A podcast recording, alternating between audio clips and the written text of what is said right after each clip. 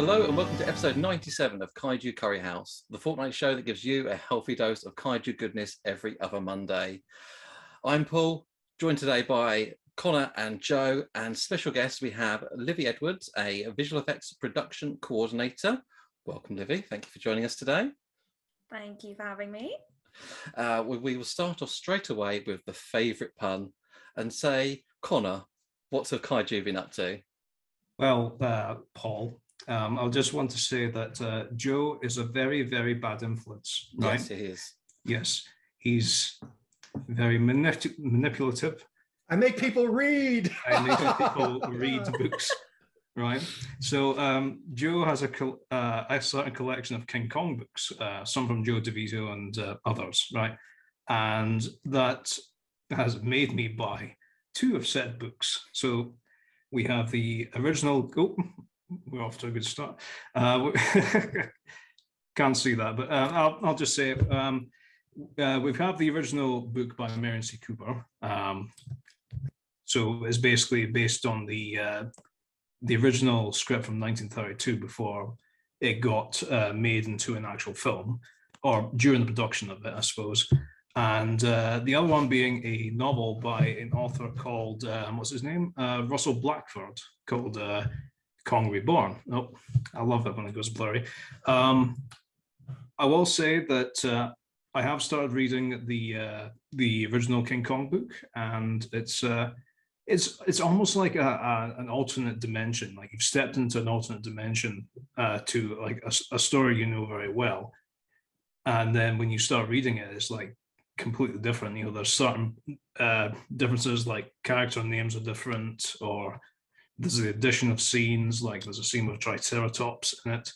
Um, the the ship is called the Wanderer in the book. You know, all, all that jazz, pretty much. But um, yeah, aside from that, I haven't really been up to uh, much else. Just reading those uh, two books. So um, I'll just uh, move on then. So uh, Paul, you picked on me. So uh, what have kaiju been up to? Um, I haven't been up to a, a massive amount either. I Uh, need to but- send you a book then. No, do not send me books, Joe. I got a Kindle for Christmas. I'm determined to use the Kindle. um, I have downloaded loads of books. It's just finding the time, as always. Um, I have been playing um, a fair bit. I've been playing um, Horizon Forbidden West, which has lots of robotic dinosaurs creatures in. It's very, very cool. Uh, story goes a little bit very sci-fi, I should say, more sci-fi than the original. But it's it's um been it's been good to play, and the the dinosaurs like there's a a Spinosaurus type thing, but he shoots beams out like a Shin Godzilla. It just looks really cool.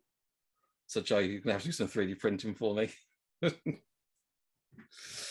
um, and I also had a reminder from Netflix that Love, Death and Robots season three is out, and that reminded me that I haven't actually watched season two yet. So I've been watching that. Oh, And I have to say, there's a seasonal episode where two kids um, hear Santa Claus come in, and that's just got a fantastic creature in it. It's I very let, I Pan's, let uh, Pan's Labyrinth. I let our ten year old watch that episode. No one dies or anything. You No, know? no, I mean, I mean, no it- one it's swears, fine. but They, they know, were, as long as the kids are good, I think it's it's fine. I don't My know what would happen fa- if they were bad. I forget what season it is. But my favorite creaturey episode is the one with the ghosts from the Mesozoic, where he's swimming amongst all the ghosts of the uh, prehistoric life forms because where they're driving through in America. Oh, yeah. I think that was the end Um, of season one somewhere, later episode. somewhere, but they're driving through somewhere in the American Midwest, and that area during the time of the dinosaurs was underwater. So they're driving through at night, and all of a sudden, all the ghosts from these prehistoric animals start swimming around them. It's it's it's amazing. Uh, visually, it's striking. I'll say that. Um, I'd say completely off the wall, like Oh. crazy stuff, but you know, it's really good. Yeah. I'd say my favorite episode is the one where it's the train and they're going through like this uh, field of corn, and there's this creature that's in the corn that starts chasing folk when they go into it. You know, I just uh, I don't know. I just really like that creature design in that episode. Um, which Ad Astra was my favorite episode. Mhm. Oh, it's yeah. the one where he wakes up and he realizes he's not where he's been dreaming. Oh, it's a nightmare episode. That one, like, um, It's like yeah. genuinely stressful at times. that was a stressful one. Have you watched Love, Death, and Robots, Livy? I've watched the first two episodes of season one. I think it was a while ago because um, a producer I worked with was super into it, and I needed something to watch, and I started watching it, and then I I don't know I, what happened. I need to I need to catch up and. finish They're it. all random. You they aren't Yeah, really exactly. linked in any way. Well, two Yeah. episodes are linked, but it's more. I think one of those episodes was just like a preview for the third season. Like there's a third season coming. Mhm. It's like these three goofy robots wandering around Oh, in yeah, post three robots. post post apocalyptic like world, and you know they're just talking about like humans were really weird. You know, it was just great. Yeah, I mean, yeah, because I've I've been watching season two, and I think the first episode was about a, a giant who washed up on a beach, Yeah, which is then completely different from one where there's someone who's in a space battle and start has to fight against a, a robot. You know, it's every episode is completely different, different animation style. So and about 10, what 10, 15 minutes each. So it's they're it's quite nice just to stick on and chill, yeah. But um, other than that, I haven't been up to a massive amount. So I will ask um, Livy, what have Kaiju been up to? Uh, well, recently I started reading a book uh, by Neil Gaiman called The Anansi Boys, which is I've only just started reading it, but, but basically the main character called um, Fat Charlie, unfortunately, finds out that his father's passed away, and then it transpires that actually um, his father's kind of like a reincarnation of an African god, uh, which turns out to be the trickster god, which is a spider. Um, so there's like a lot of it, it it goes very deep into like African gods and stuff, which are all supposed to be like different animals. It's really fun, kind of like easy read so far, and obviously it's by Neil Gaiman, so you know it's going to be like super wacky and like fantastical. But I, Sounds very American Gods esque. Yeah, it's technically a spin off, uh, technically a spin off of. I was about to ask. Yeah, um, which is another one of his that I need to read, but that one's a lot longer than Anansi Boys. So I figured I'm gonna go. I had Anansi Boys anyway, so I figured I might as well read that one first. But yeah, uh, I'm terrified of spiders, so I hate the fact that like the main character, who is technically like a good guy, uh, is is a spider in some forms. So that's fun for me. um, I'm trying to think what else. Mhm. Uh, apart from obviously seeing, you know, Multiverse of Madness eight times and, you know, just kind of cringing a little bit at Shumagorath uh, in that fight scene. I have some thoughts on the way that was done visually because I found out which company did it as well. That was my uh, that was my goal with that one to find out who did the good old octopus boy because I had a theory. The theory was wrong. Uh, maybe we'll get into that a bit later in the podcast though. sure. Yeah, Yeah. you can describe it. Sounds Yeah. intriguing. but yeah, so that's what I've kind of been up to. Okay. Would you like to ask Joe the question? Yes, Joe, what have Kaiju been up to? Right. So for change of pace, I haven't been reading about stuff. Um, I have been watching things. I recently watched the new Jurassic World movie, which dinosaurs were inaccurate. The premise of the movie was inaccurate, but within the confines of the universe that they've created for this franchise, I think it worked very well. And my daughter and I had a great time watching it. Um, I really enjoyed the different species that they brought into the movie that were new. And I really enjoyed some of the creatures that they brought in that haven't really seen any Jurassic Park franchise time other than the Kenner Jurassic Park toy series from the 90s. So I thought that was really cool. Um, I have been 3D printing a bunch of monstrosities. Uh, today, I popped on a my kids love me to like they love to have me uh, print pokemon so i printed off what i found was a realistic gyarados that was modeled off the rj palmer art which was really cool and uh, that's going right now but other than those things i've really been kind of hanging low there's been a lot of godzilla stuff coming out we've got x plus doing the superfest uh, in japan that's going to be hitting pretty soon and I saw that they released a Ghidorah figure X Plus, but I refute. That's the wrong dragon, guys. If you're listening, I am holding out for the Harryhausen dragon, not the X Plus Ghidorah. So I'm going to save my $600 for something else. Um, but yeah, that's more or less what I've been up to. So, anyways, we'll get on to our write-ins. Paul, what have we got so far? Well, um, I've had a letter. Before I do that, I just want to add one quick thing because it's Father's Day, and I, I completely forgot that I was not gifted. Father's Day, Paul. It, it was you had Day. your day. You had your day. It- You missed yeah. it. We had Fathering Sunday, and I was gifted with a World's Best Dad T-shirt that has Godzilla giving um, Minilla a piggyback ride. So I just wanted to Where quickly does she find this stuff? mention That's that. amazing. That's amazing. It brings a tear to my eye, actually. Yeah, so sorry. Guide your conversations. We've had a question come in, which I thought was quite fitting as we're going with CGI. So uh, Sally Tiernan Mitchell has written in and asked, who is our favourite Monsters Inc. character? Now, I've seen Monsters Inc. and I know there was a sequel I haven't seen. So, I mean, I only really know Sully and the eyeball guy, whose name I can't remember. Mike Wazowski. Mike, that's it. Come on. Boo says his name like a hundred million times in that movie, Paul. I haven't seen it. You've got kids. Where is this? Okay, Joe, who's your favourite character? You know, I, f- I forget her name, but it's the slug lady behind the counter that always gives Mike a really hard time. Roz. Roz? Yeah. I think that's her name. You need to fill out your reports or something like that. Like, just every time I watch that movie, like I don't chuckle or laugh every time. It just kind of depends on what mood, I, mood I'm in. But every time she starts talking, and every time like they're like running away from her, the slug lady, like her voice and everything, it does bring a smile to my face. That and Sully because he gives the big cuddles. Yeah, he does. You know, Yeah, Yes. I'd, I'd say Roz is probably my favorite character as well in terms of as a character because it's so funny whenever she's on screen. Uh, but in terms of like monster designs, I do like Randall's design just because I'm a, a Randall was the best design monster. Which one was Randall? He, He was, was- the purple one. He was Oh, the one that goes nemesis. invisible. Yeah. Yeah, okay. I think that's just because lizards are my favorite animals, and Randall is essentially a lizard monster if you think about it. But uh, yeah, he was pretty good. Livy, gotta pipe in. What was your favorite Monsters Inc. monster? Oh, it's got to be Sully. Just, you know, yeah, soft, fluffy, kind of, you know, father figure type thing as well. That's always cute in films. I don't know, but yeah, I, I like Sully. He's my favorite. What did we all think of Monsters University? I haven't seen it. haven't seen it. Haven't seen it. I saw the trailer.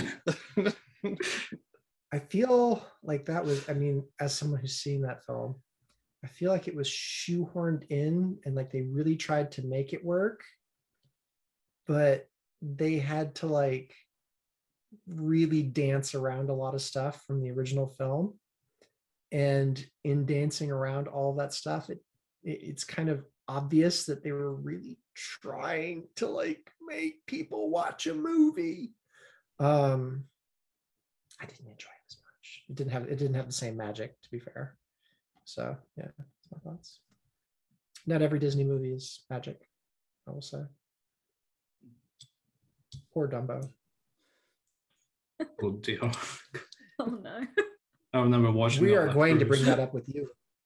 you're going to go down that road I've not Um, watched it. I refused to watch it.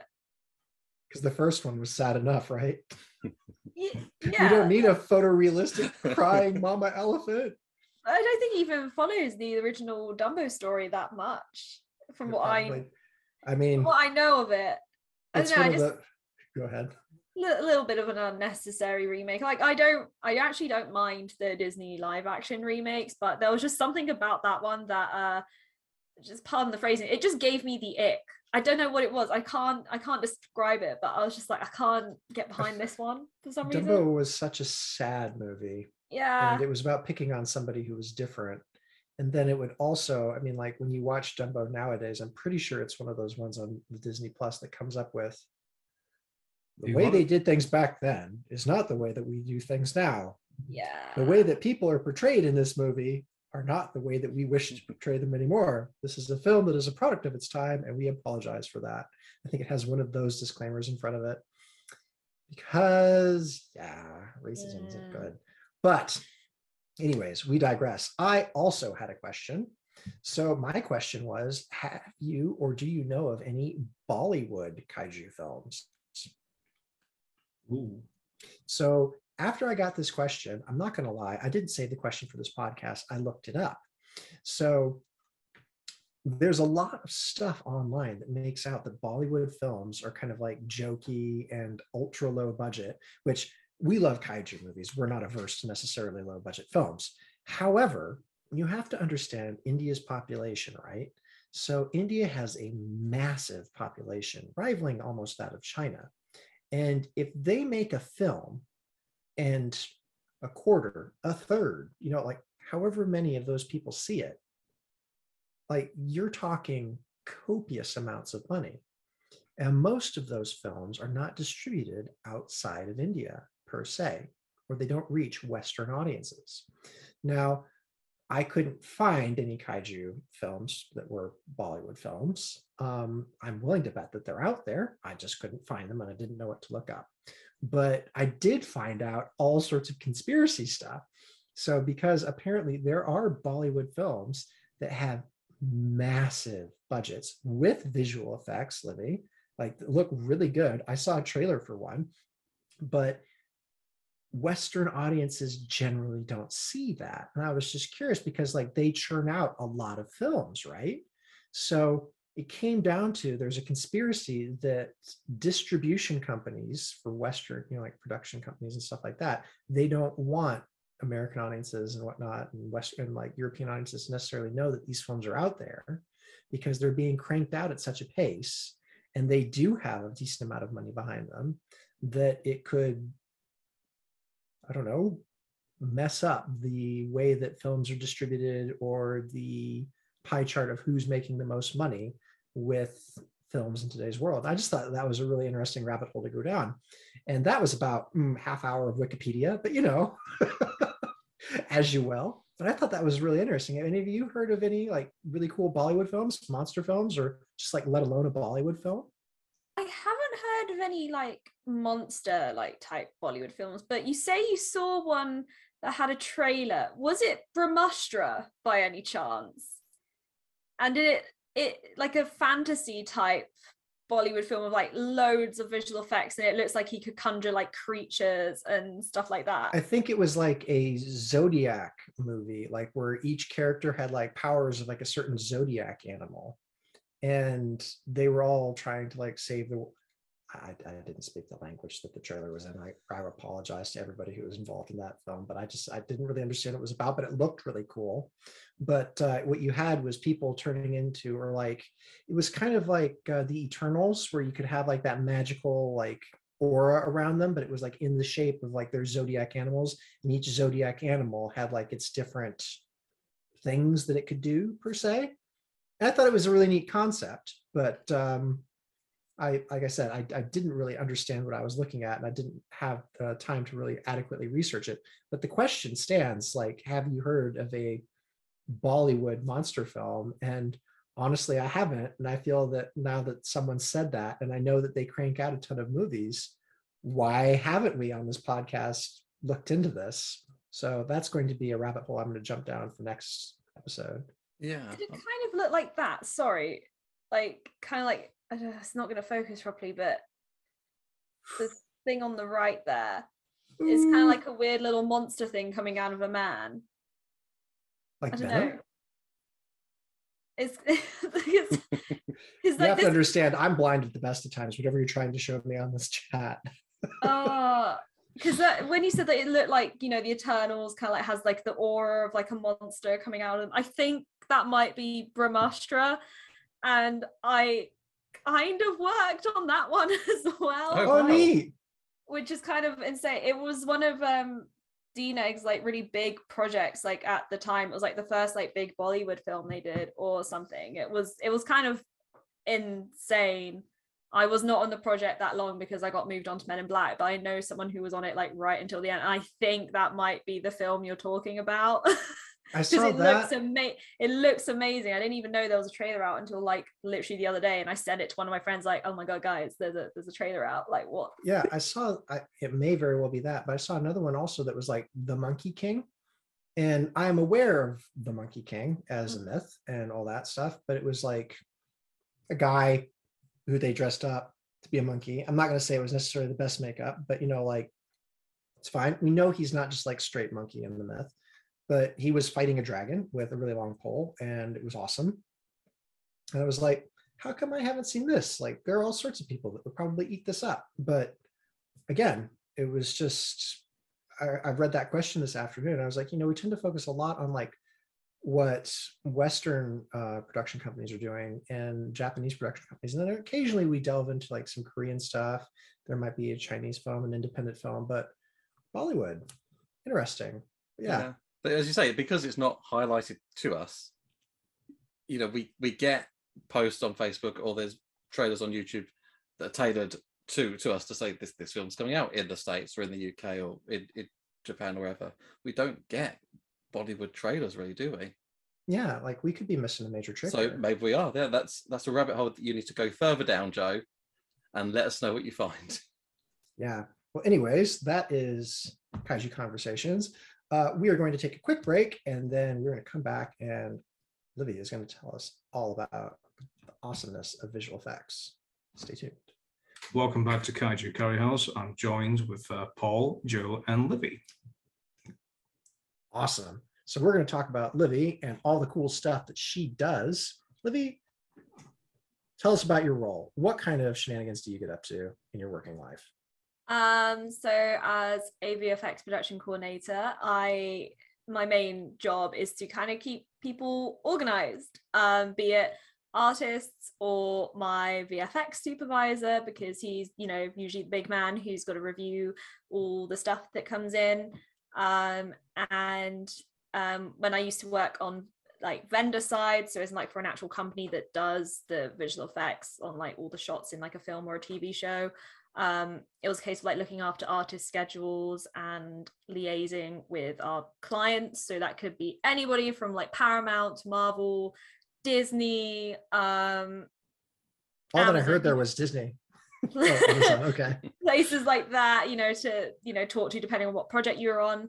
Um, but now that I'm like on the client side of things, uh, I liaise with vendors and we help kind of like make sure that like they're going to be delivering their shots on time to us so that they can be cut into um, the final edit that's going to be aired or shown in the cinema. Um, yeah, yeah, that's pretty much what I do. That's like the simple version of what I do, pretty much. Awesome. So, like, your time to brag.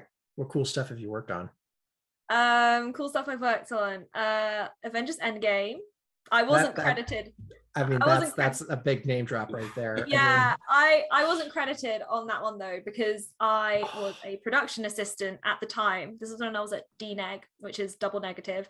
Um, yeah, I was a production assistant, and because of like how they were structured as a company, there were department production assistants. So you would work in a specific visual effects department, kind of like helping out with like the production managers and like the heads of that department, kind of thing. Um, and then you would occasionally help your coordinators. So I was in the effects. I helped out with effects um, and build and creature. You know, quite quite on brand there. Uh, not that I saw actually much creature stuff in the end because of just like the nature of the projects that I was kind of on. Um, but yeah, and I ended up covering different department dailies for Avengers Endgame.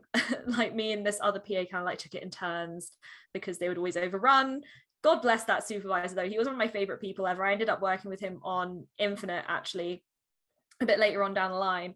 Um, but yeah, that was a fun one. I got to see the Cap versus Cap fight uh, before anybody else. And what else did I see that was super fun? I think that was like the biggest thing that I saw before Avengers Endgame came out, and I had to keep obviously very tight-lipped about it. But like for months, I was just kind of like, I'm literally just watching them go through this whole process of making Steve Rogers fight himself, which is kind of cool. So there was that, and then the first actual film I was like officially working on that I got properly credited on was Men in Black International. Um, so if you guys um, have seen that, there's the section that I worked on with like the very small team we had in London. Um, it was like after they fight the two, like the after they fight the twins in the middle of London, and they have like this big fight scene like on like near St Paul's or something. That was kind of quite fun. Um, but yeah, that was like the big thing that we worked on. And then I worked on a film called Infinite for a year and a half we didn't think it was going to end. that was an entertaining time.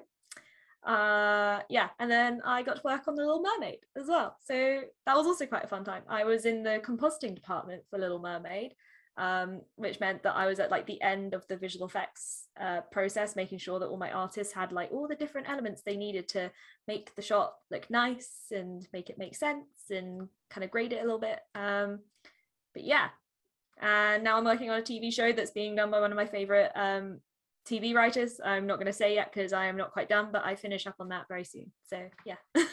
Excellent stuff. So, how did you get into this role?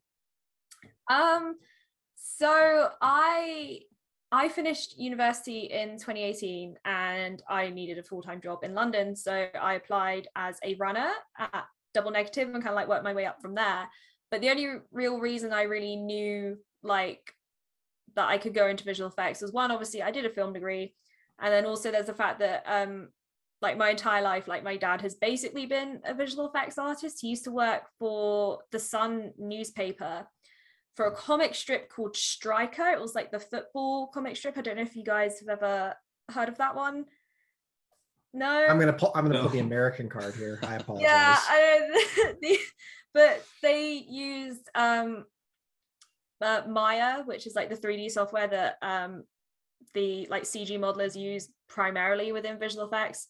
So yeah, that's like where my dad started, and then he moved, eventually moved into like working in film and TV. So I would just kind of like hear horror stories from him growing up, and he was always like, "Never go working in visual effects." And obviously, he was saying that as an artist, um, because with VFX, uh, work with for artists is a bit more like you are very heavily reliant on like contract work um in that regard so it's kind of like unstable but like he's got a really good career behind him and then obviously vfx production like you always need production people so i was like oh it's fine i can be a runner i can go into vfx production i don't need any artistic talents i'm i'm just decent with money and i can do an excel spreadsheet and i can learn whatever other software i need to. So and yeah and that's kind of like how i ended up here. Never necessarily intended to get into VFX, but like I I love it. I just love what I do. I've really, you know, grown to appreciate it a lot more over the years. Um, you know, considering I work within it and I'm always ready to defend um artists and budgets and stuff like that. Or at least like defending films where people are kind of like baselessly bashing things that you, they you don't kicked over a stone here. I have to interrupt you. Tell me about Sonic. I want to hear about Sonic. that one I won't. I can forgive because they actually listen to people, but I just yes, find they it, did. I find it really interesting that someone clearly looked at that design and was like, "We're going to sign off this design." So someone they hired someone to sit down and draw that as a concept piece, right? And someone high up above in whatever company it was that did Sonic was like, "We're going to go with that." we're going to pay some people to build and animate this for a trailer and people are actually going to really enjoy it and obviously no one did so the fact that they actually went back pushed the release date and like redid it was like really good and also very rare because the same company that did the vfx for sonic were also working on cats oh no Oh, and we all know okay, what okay. They they learned from their mistake. That's no, what but that they were working like there was a team at the same time working on cats. But it was just I heard a horror story recently that the director of Cats, um, not necessarily the best person to work with, and that's why everybody working on Cats was like super overworked and doing like 20 hour days up until release day. Um, but yeah it's so odd it, it really like with things like that it really depends on like who's up top you know? So obviously with like sonic someone up top uh, clearly was like okay maybe we should listen to the audience and we'll get like a better film out of it which they did. I saw sonic. I'm not a sonic fan but i genuinely it. really enjoyed that film. And i'm kind of I, I kind of wanted to go watch the sequel. The fact that it got a sequel first of all kind of just shows that like Yeah, they listening made the to right your choice. audience is a good thing you know um, so I'm kind of sad I missed the sequel, but I'm sure it'll be like online streaming somewhere, and I I will watch it. But yeah, that, that was the deal with Sonic. So I'm kind of like impressed that they listened and reworked it, but it's a shame that they didn't listen with cats, whoever was properly in charge of that. Because obviously, it's not the VFX guys at the end of the day. They just get told to do things, even though they do get some input into it. It's not the VFX supervisor's decision at the end of the day for like character concepts, it's someone else. So, yeah. I thought Cats was just a weird film, regardless of which one it was. Yeah, I Speaking as a dog person, but you know, like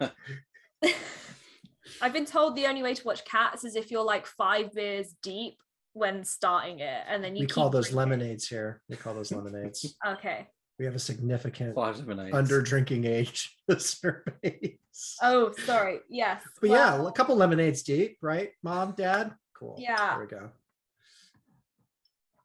Yes, you have. Let's just say you have to be in a certain um, frame of mind to watch cats and keep that up. Otherwise, you will not enjoy it and you will not find it funny.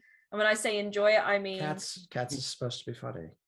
not funny, haha, funny like Oh, at least I can get through it. You know, fi- you know, find some sort of enjoyment in it somewhere. So bad that you have to laugh. You know, This is this is my point where I once again plug Tammy and the T Rex is a great movie. Yeah, but, but I want to Have see you heard that. of Tammy want and to the- see cats. I I haven't ever heard of that. oh my gosh! So Paul Walker and Denise Richards, this is their first movie, I see. Okay. and the whole reason that this film got made is be- because there's a special edition out, and I watched the special features of this beast. So the like the director and the, the director producer they had a friend and the friend was just like hey we're transporting this animatronic dinosaur. You know like we're gonna have it for a weekend. Do you want it for anything? And in like the space of a week they made a movie. Oh my god. and you know what it is so awful it is good and you don't even have to be In a certain sober. frame of mind. yeah in a different frame of mind yo you it is so bad it is amazing that that reminds me have you guys heard of the film uh VelociPastor yes. oh yes. That- that- that's a my friend sent me like a tiktok where someone was watching it and just laughing through it and the bit that got me was the one shot where it just says VFX in explosion on car and I was just like oh my god what? They put that on prime or something? Like prime has a lot of movies like that. Yeah I if you if you and your friend like that i can highly recommend film, recommend a film called christmas with cookie paul loves this film I think I've we heard are of we are Uh, experts in the low budget Yeah. gems that is that is is low budget. Absolutely. Oh.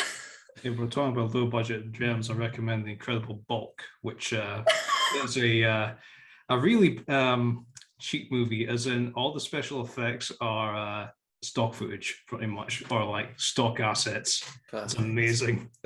it's just but this- we but we digress. Tammy and the t-rex folks you, you got to check it out. Kids no. Adults yes. But anyways so you worked on some really awesome projects. I heard little mermaid a while back and i feel like this is an extra ti- ex, a great time to ask an expert opinion. So kaiju means strange beast. Would mermaids qualify as kaiju? Thoughts I think it depends on your mermaid design. So obviously, you know, like in Harry Potter and the Goblet of Fire, where this feels like a cop out no, no, no, no. Ha- it depends on how grim your mermaid looks because you get like the really pretty ones, like in a Disney film, like The Little Mermaid. They're very, you know, PG, not scary kind of thing. But then you get like the one that you had in Harry Potter, which was like very kaiju in a way. It was not, it was kind of spooky. I think that's the reason why my mum hates mermaids. I'm not gonna lie. Yeah, she hates mermaids. I think it's that's a strange phobia i'd love to hear the greek name for that I bet you there is one. No, she's not scared of them. She just hates them. Like you know. well that's difference. just that's just specious that's that's what that is but yeah, it's because of how they looked in Harry Potter and the Goblet of Fire. And then you have. Have you guys seen the Lighthouse? Yes. so good that's So right good. up our I don't.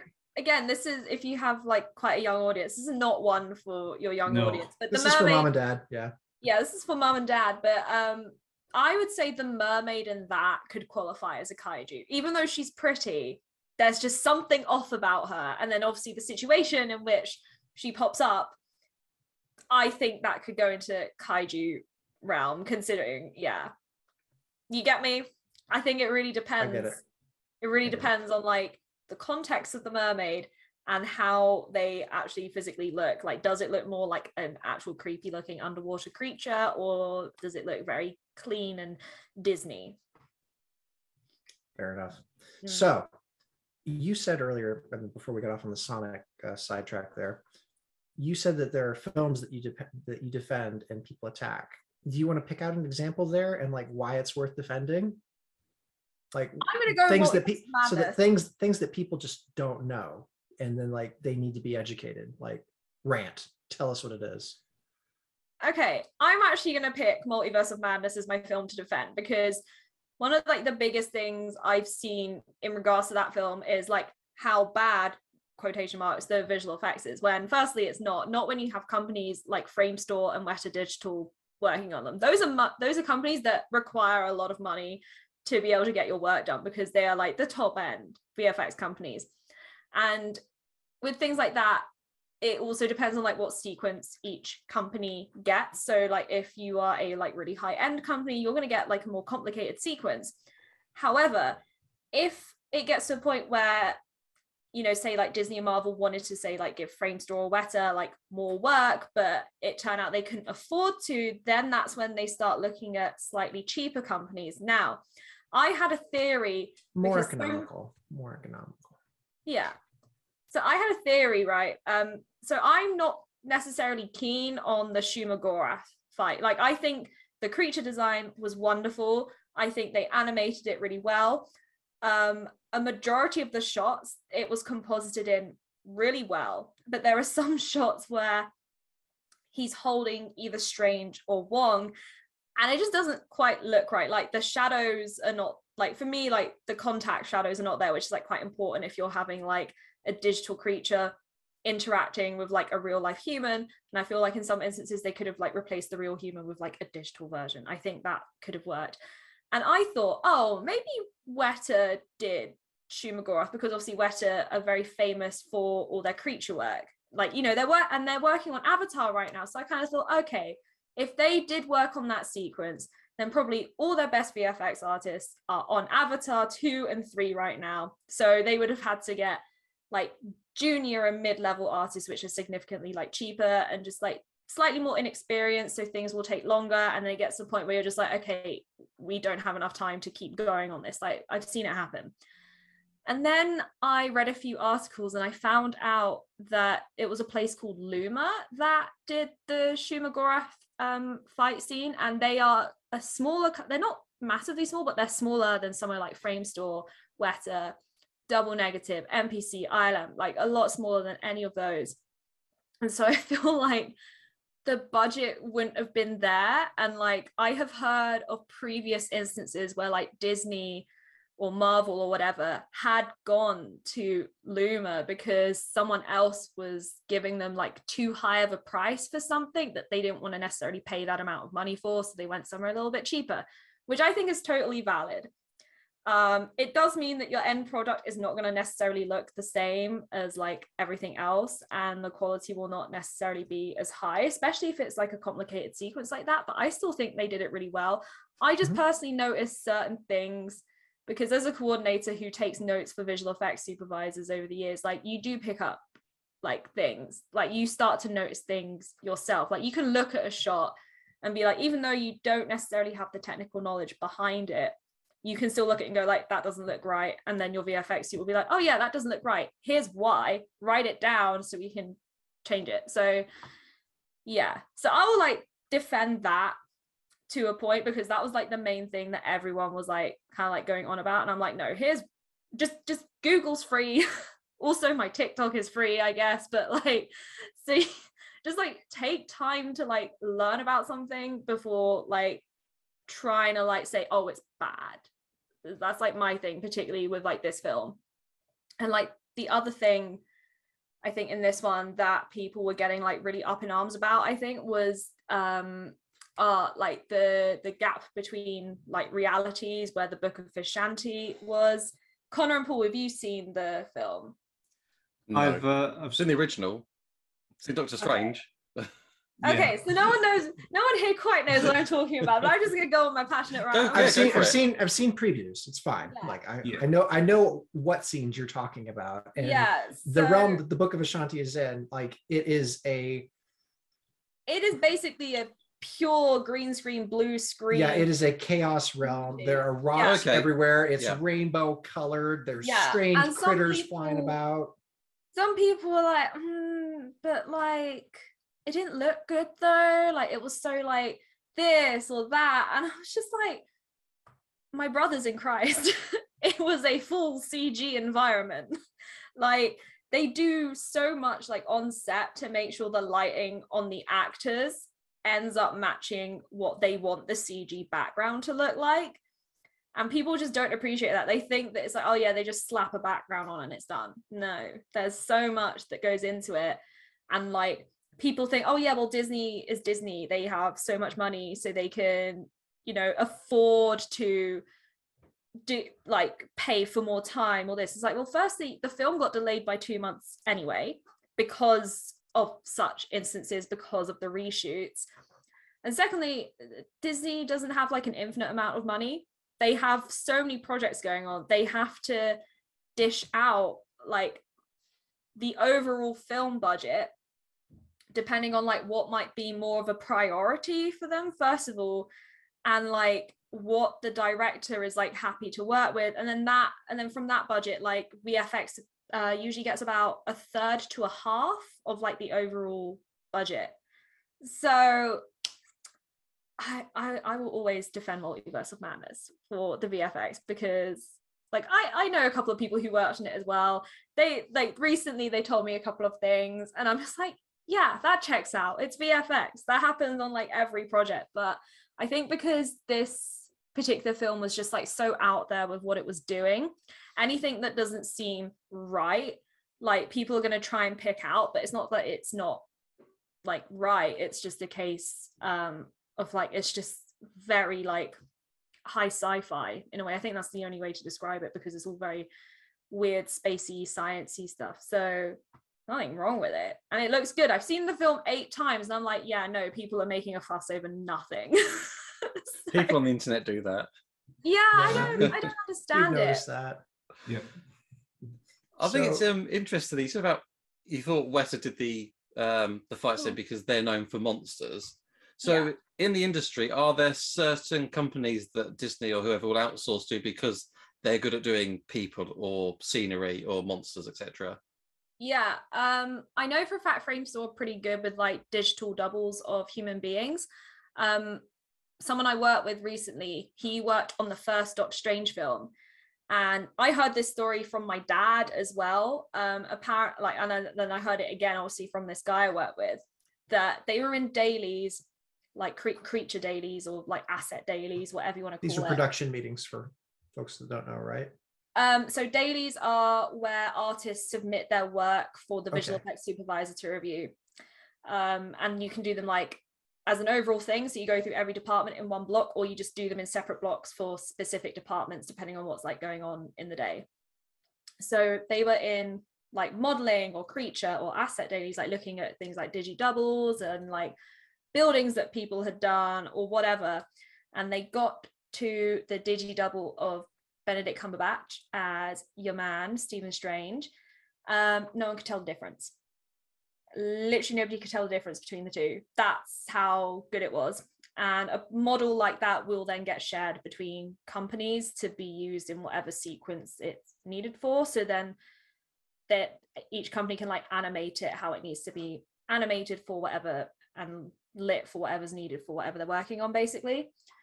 Um, but yeah, so Weta is like really well known for like their creature work. So I always just work on the assumption that if I see Weta in the credits, I'm like, okay, so whatever creature was in that film, Weta probably did it because they worked on the, I believe they worked on the Deviants for Eternals and they worked on the big dragon sequence in Shang-Chi. So that's why I thought, Okay. oh, they yeah. probably did Shumagorath. I totally but- thought you were going a different route with the big dragon. I was waiting for another name to drop, but What were you thinking I was going to say? Smaug, Oh, yeah. I mean, the big dragon. Yeah. the big dragon. Obviously, Weta did the big Yeah. dragon, but like, yeah. Um, but yeah, so that's why I thought, oh, maybe they did Shumagorath, and then I read an article, and I was like, oh, they didn't. They did. I think it was like, I think it was the end Kama, not Kamata, the end like um Wundagore fight sequence of like Zombie Strange, apparently. So I was like, oh, that's interesting.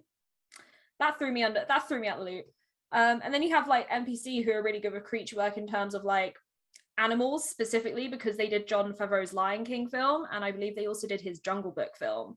So they're very good with like very realistic looking creatures. So yeah, there are different companies that are really good at different things that client side companies will reach out for specifically because they know they're going to get that kind of quality Yeah. of work. That's cool. Hmm. Sorry, Joe, I think you were going to ask something before I butted in there. Oh no, it's fine. She actually answered in when when she went. Okay. so so i'm just like i'm just curious um you you've picked out a film that was you know like it was it was hard to or it it needed to be defended so i'm just curious like what other like, like what are like other things that as a visual effects savvy person someone who's in the industry like what are the common faux pas that you can like spot so you're talking about shadows earlier I mean, I pay a little bit of attention to shadows because I remember getting the Star Wars like updated versions when George Lucas did his initial re-release. I'm that old, folks. So when you super when he was talking about in the uh, special features, like and he took out one scene where they superimposed the Rancor stop motion over Mark Hamill in Jabba's palace, and when they superimposed that footage of the of the puppet over, there was a shadow where that cell was and it makes like a black line. And when Mm. they went back to digitally touch up everything they took that shadow that black line out and i wouldn't have never noticed that that was there before because it's a big shadowy place. But when you go back to like your vhs tapes as young, young joe nerdy as he was like i went and watched that I'm like i'll be darned there was a shadow there. But i would have never have caught that. So what things like do you look for? Like what i, I want to understand like we all know what bad cgi looks like but what is what's like an oops that you can spot you know like for the people who are really savvy because there are people that are as persnickety and nerdy as me who will like to really see this. Like what are the oopses that are like commonly done in cgi so any hard edges um for like any green screen or blue screen work if you you sometimes the main thing is trying to make sure like characters or buildings or whatever you've got a green screen behind doesn't have a hard edge because then you can tell it's sort of been like you know define a hard edge. So is this a lighting thing or is this just like a straight line or? It's not really a light it kind of is a lighting thing but i just mean like you know when you have like a green screen and then you have like a person in front of it and front of it and you want to put them on like a different background which is why you have the green screen. If that person has an obvious sort of cutout line around them. Oh, I see what you mean. Yeah. yeah uh, So, a like, hard line so like kind of like they fade into the background a little bit. Like it's it's it's not a jarring difference of color so no so you said it they'll was- they'll be color matched to the background anyway but you can tell if there's like it's called um There's almost like a cutout line around them. yeah there's basically it? like a cutout line around them so Yeah. it can either be referred to as like a hard edge but then sometimes the edges are too soft so there's that and then that's uh that can be also known as haloing and it kind of looks like a gray little fuzzy line around someone so there's you got examples for us there is actually a the, the, the tiniest amount of haloing um on America Chavez in the Shumagorath scene, but it's for a split second. It's when she's running, but honestly, I think it's just her flyaways, like of her hair. But it looks like she could have been haloing as she's running away from this giant monster. Hmm. So yeah, I think when you guys get around to seeing that, you might be able to spot what I'm talking about. And another really kind of like obvious one, like to me anyway, is despill. Again, it's to do with like blue screen or green screen work. obviously when you shoot in that kind of environment you do get like the bounce of green or blue onto an actor's face and you have to like neutralize it Ah, and sometimes it's not necessarily neutralized enough and you can kind of like catch like a green edge or like a blue edge on them or like a blue or green highlight that's really clever. Yeah, I'll have to look for that at some point. Yeah. One of the ones that always bugged me, um, I have two actually. So one is shadows not looking right. oh yeah that one also kind of like bugs me as well So this is this is one for folks. So I mean, like this is kind of like one of those ones that where because I'm a practical effects guy and I love my practical effects. And with practical effects, you don't necessarily have to worry about the shadow anymore because the Mm. thing's actually there. So I'm sure that there are programs that incorporate certain physics in the way that light strikes things and whatnot. That you know, does the majority of the work. But whenever I see a shadow that's going in the wrong direction to the light source, it it it bugs me so Yeah. much. So this would be example. So for example, if if the, if it's noon, theoretically, your shadow should be very small. We learned this when we're quite young.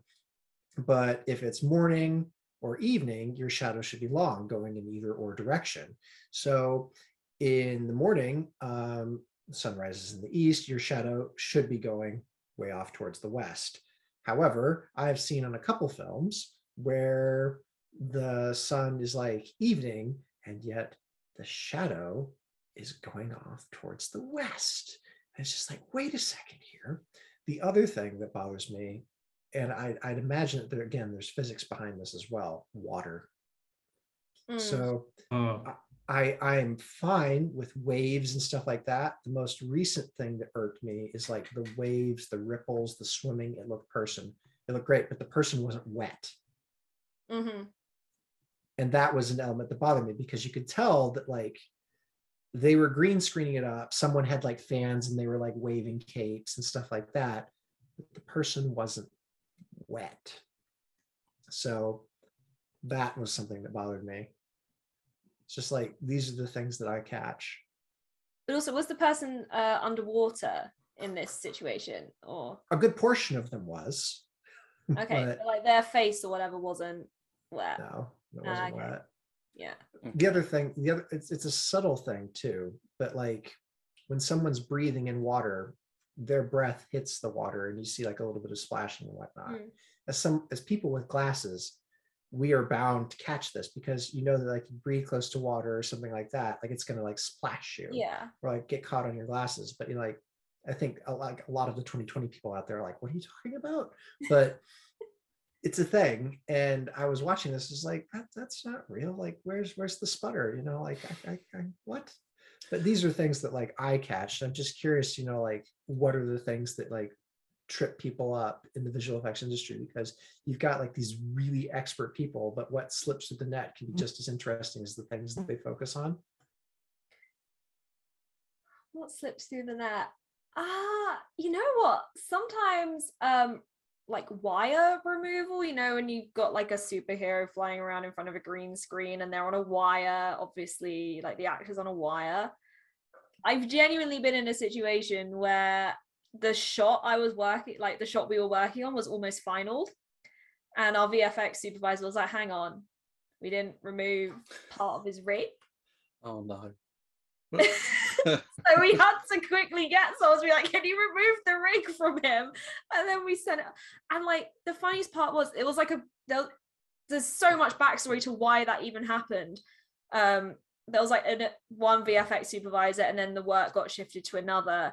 But the funniest part was is that like this shot had previously been sent to our clients, and the client's side VFX supervisor hadn't noticed it at all which would have been really bad if we hadn't like if this other VFX suit hadn't uh, come in to look after this sh- like these certain shots. You just we just wouldn't have known that someone hadn't taken his rig off, and it was like such a split second thing. Um, but yeah, it was quite you know stuff like that. Like it's really little things, and you know seeing a camera in like a reflection that sometimes happens, or you know boom being in shot either like Yeah. up top. But then a lot of the time with the booms being in shot they usually get hidden by like the like the widescreen mask. So sometimes they they can just be a boom in shot. You would never know because it's covered by the um widescreen black lines basically. That's how uh that's how things can be getting you know they get away with things in vfx just to sort of save a bit of time on a shot. If it's if it's hidden behind the mask as it's called don't bother with it. Um and also sometimes like just reflections in general like you know you can spot a crew member in a reflection you got to remove them from that. Sometimes that can be quite hard to spot and occasionally can get missed until like quite later on in the process. I'm sure people with glasses must drive. Visual effects artists crazy. Because like you can catch people in like their glasses, can't you? yeah yeah that's yeah. And then that's like why that's why they um with like daniel radcliffe and harry potter they had gave him glassesless glasses there was so they didn't get there was this no is a thing I didn't even know. yeah Wow. his glasses have no lens that's it they're called lenses wow glassesless glasses um yeah his glasses didn't have any lenses in them um because they didn't want to risk catching um like any sort of crew or camera in the reflection and considering he is the main character and therefore in the majority of the film that would have cost money to then clean up in basically every single shot Wow. you notice it on close-ups that he's not got any lenses in those glasses especially in the earlier film. He keeps them way too clean. Why did I never catch this? Like, Yeah. wow, yeah my mind is blown now. That's good. I like that.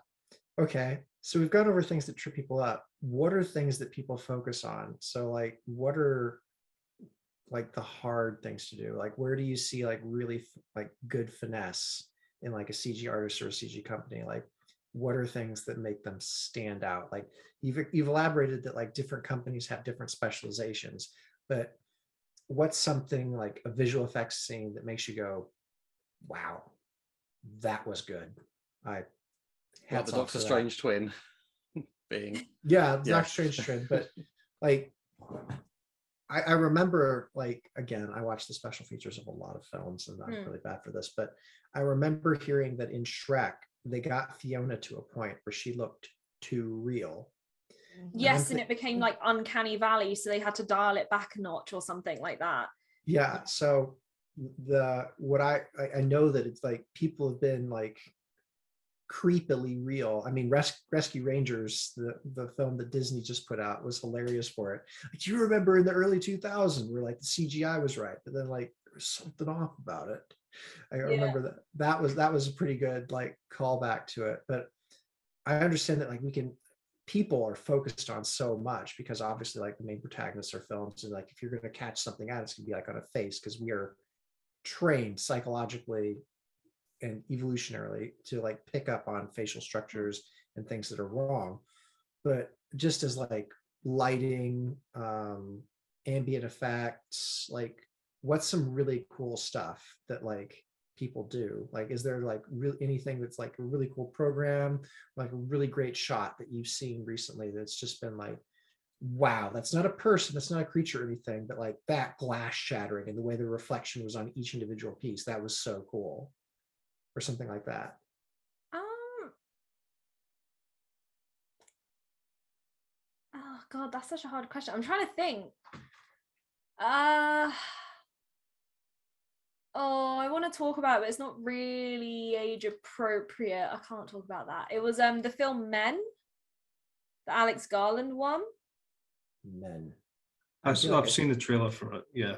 Um, but I haven't seen yeah it. the, i feel like this was made for me but i haven't seen it men the, the trailer i'm just going to say it now the trailer gives no indication of the fact that there is body horror in that film. And it's disgusting. It happens right at the end of the film but it's all vfx and i was just like it's on people obviously because it's body horror but i was just like floored by it. I was just kind of like this is disgusting. I hate it. I can't look away kind of deal.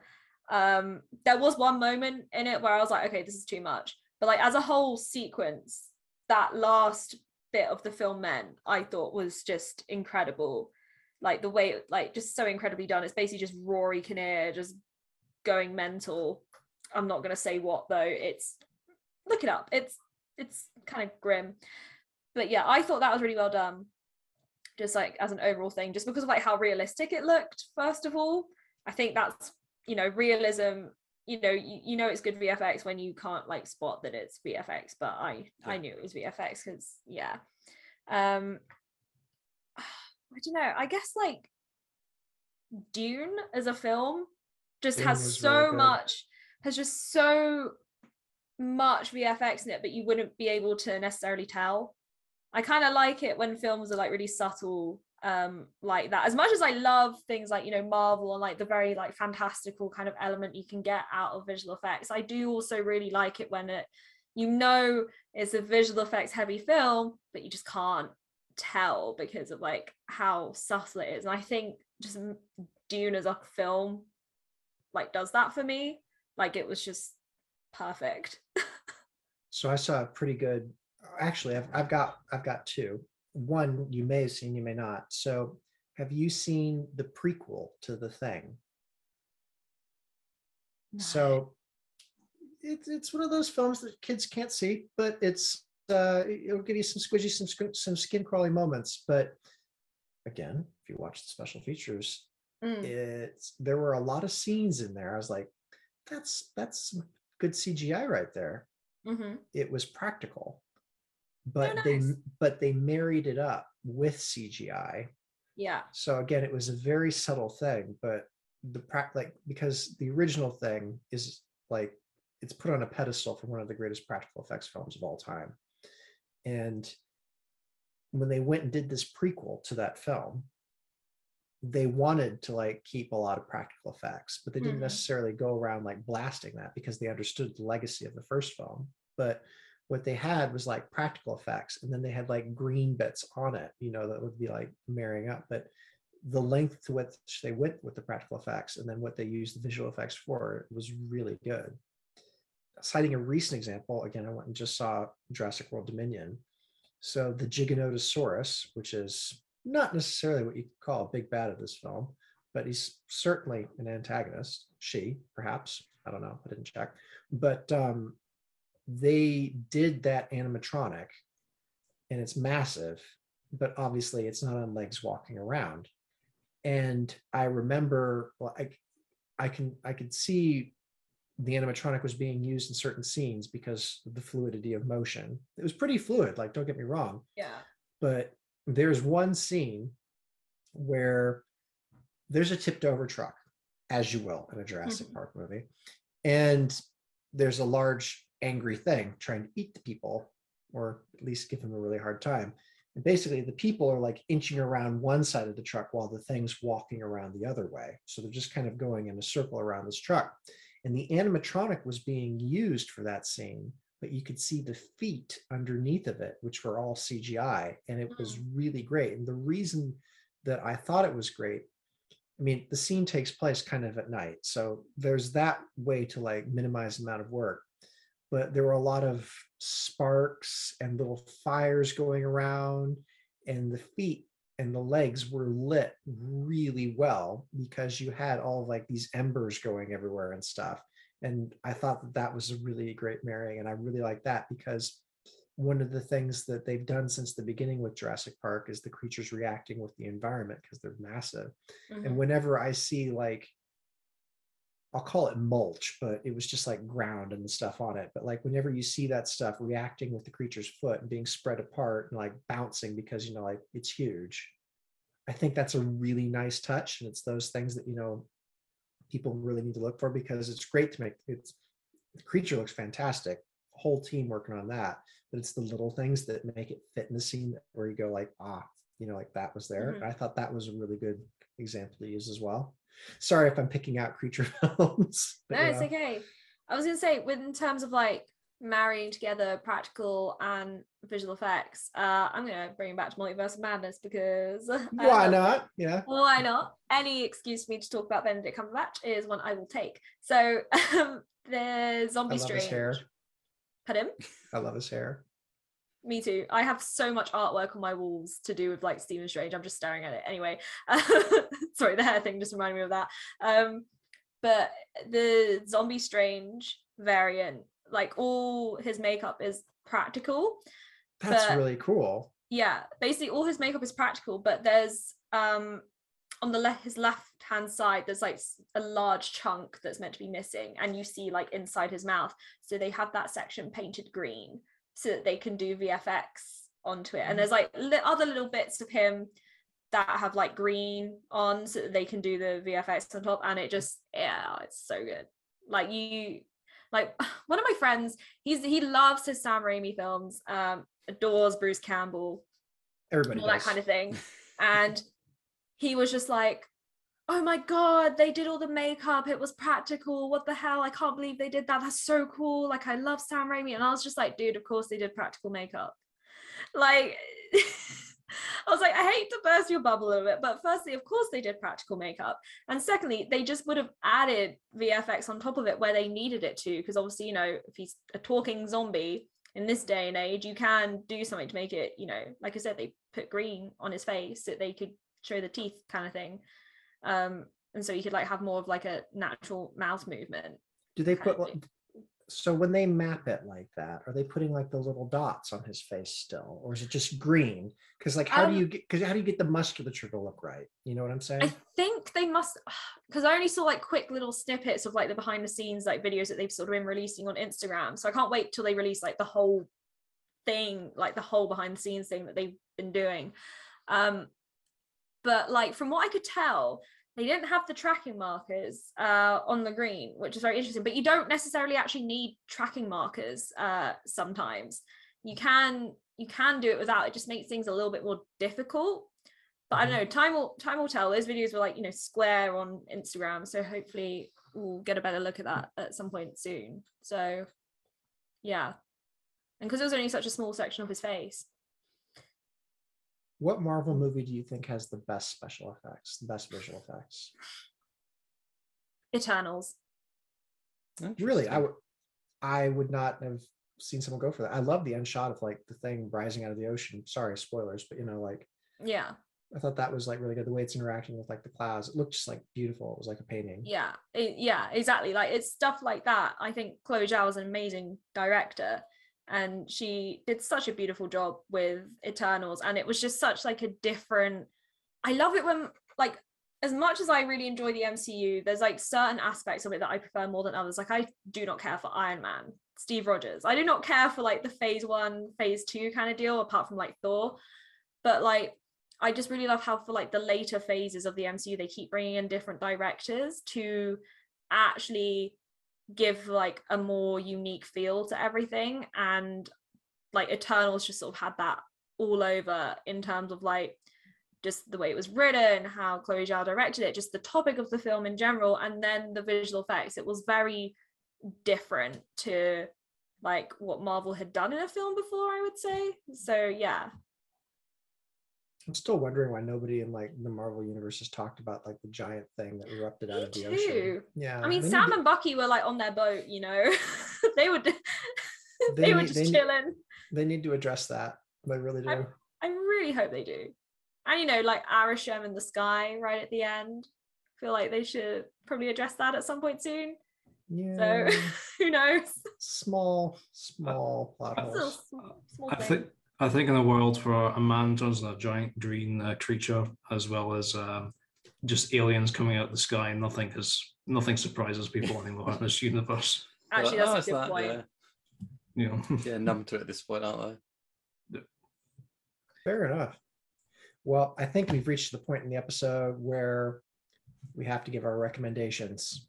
So, if nothing else, roundtable, Livy, if nothing else, people who are just you know, like they just love visual effects, where would you recommend them look to like get information to see some good stuff? Are there any books, movies? You can plug your TikTok. I mean, yeah, I'm gonna plug my TikTok first of all because I have a very small. I have like a series called VFX Prod Bites where I talk about elements of visual effects in like one minute segments. That's very easy to digest, and people have told me they have learned a lot. So my TikTok is Lady of the Internet, so you can go there and have a look for that playlist. Um, secondly, I would also recommend like if especially if you're a Marvel fan and you sit through the credits to get to that second post credit scene keep an eye out for like names of visual effects companies and go and look them up go and google them because all of these companies they have articles on their websites about the projects that they've worked on and they also have visual effects breakdowns. So you can see like a little process video of how things get put together. Um that's like one way i'd recommend. Or literally just for any film. If you're someone who likes to sit through credits of any film take note of some vfx companies. Go look them up. You will find so much on their websites. And then i would also highly recommend going to paul franklin's twitter account now, Paul Franklin is a really lovely man. Um, he founded DNEG in 1997, I think it was. Yes, I think that was when. Yeah, I think that's when DNEG was founded. Anyway, he founded that company, and he um he's like the 21st century daddy of VFX. That's like the only way I can describe him. He's so knowledgeable and like he has like these little tidbits of things that he's doing like on Twitter. So you know how like the Mandalorian uses like the volume setup instead of like a green screen, it's like the LED screen. It's known as like the volume. Um, he's been doing a lot of stuff recently, kind of like talking about that, and he just kind of talks about VFX a lot in general on his Twitter. Um, he has done panels at uh, conventions here in the UK before, so yeah, I would definitely go to Paul Franklin's Twitter. I think he's like at Paul J Franklin or something. But like if you just Google Paul Franklin VFX Twitter, it will come up. Like, but he's a good one to like follow if you're interested in VFX. Very cool. Mm. Connor? Well, Joe, um, if nothing else, I suppose I should recommend those King Kong books that I mentioned at the start of the podcast. Um, they're, they're, they're a good read, uh, and I recommend people read them if you want some more monkey time. But uh, yeah. Um, Joe. Right. So, uh, in keeping with a lot of the stuff that I've talked about tonight, um, I felt it was like a really good intro. It used to be, I got it on a VHS and it was its own movie, but it was called The Making of Jurassic Park.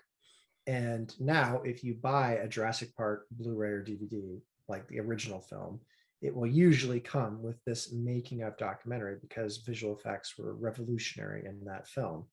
So it goes over a lot of the things that the visual effects folks that worked on that film went over, like they did in order to like keep themselves from tripping up. One of the things that I learned there is that they spent a lot of time watching the animals run backwards because they felt like that was the easiest way to find like oopsie daisies because it doesn't if when you're running backwards it doesn't look as smooth if it if or when the effects when the video is running backwards if something's out of place it comes up so much easier. And it was just really neat to see like the guys at ilm like phil tippett dennis muren all of these like pillars like just working on that film so it could very well be on YouTube by now. I don't know. But the making of Jurassic Park is a fantastic thing to watch. And alternatively, there's a book, The Making of Jurassic Park. And again, I'm referring to that original film because they were trying to find out what worked, what worked and what didn't, and how to make it look real. And I think a lot has been built upon that work. So I'm going to recommend that. That's a good recommendation. I'm sure I watched that and had that VHS. Yeah, it's it's it's one film, of those things. And that was the film for me that pushed CGI. Was like, oh, this looks real. You know, it was yeah. amazing at the time.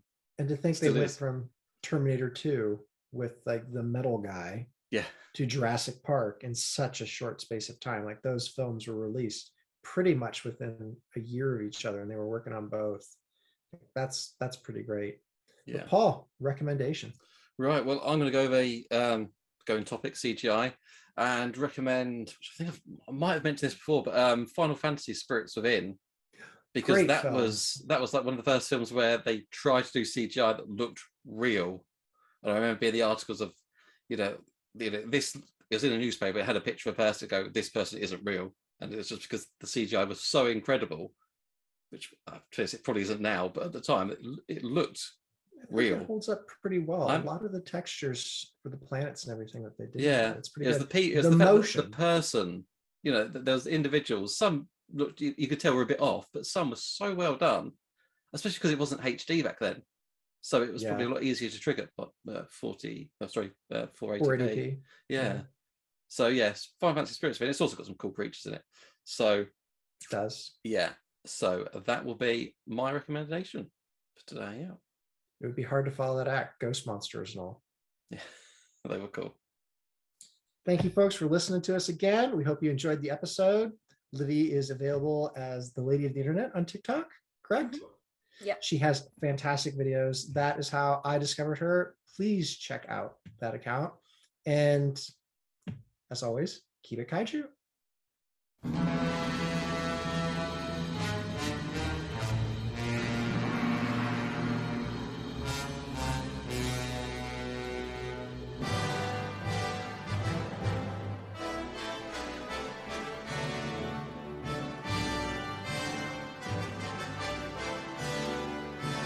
I mean, go watch Lawnmower Man if you want to, you know, I'll just What are For you s- watching your for a spare time, CGI.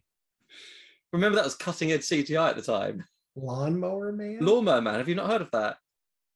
That's not something I would look up or watch as like a riveting film, Paul. Oh, go What is Google that. law- Yeah, You like Lawnmower man, hang on. It's- Have you not? Does no one know this film? it's very loosely based. oh, on a good Stephen lord, King is that? Does it did happen, didn't it? I didn't dream it. Yeah, I mean, no, uh, no, that happened. Based on The Lawnmower Man by Stephen King, Yeah, uncredited after lawsuit. yeah. What? it was as a lawsuit. lawsuit. Even more interesting now.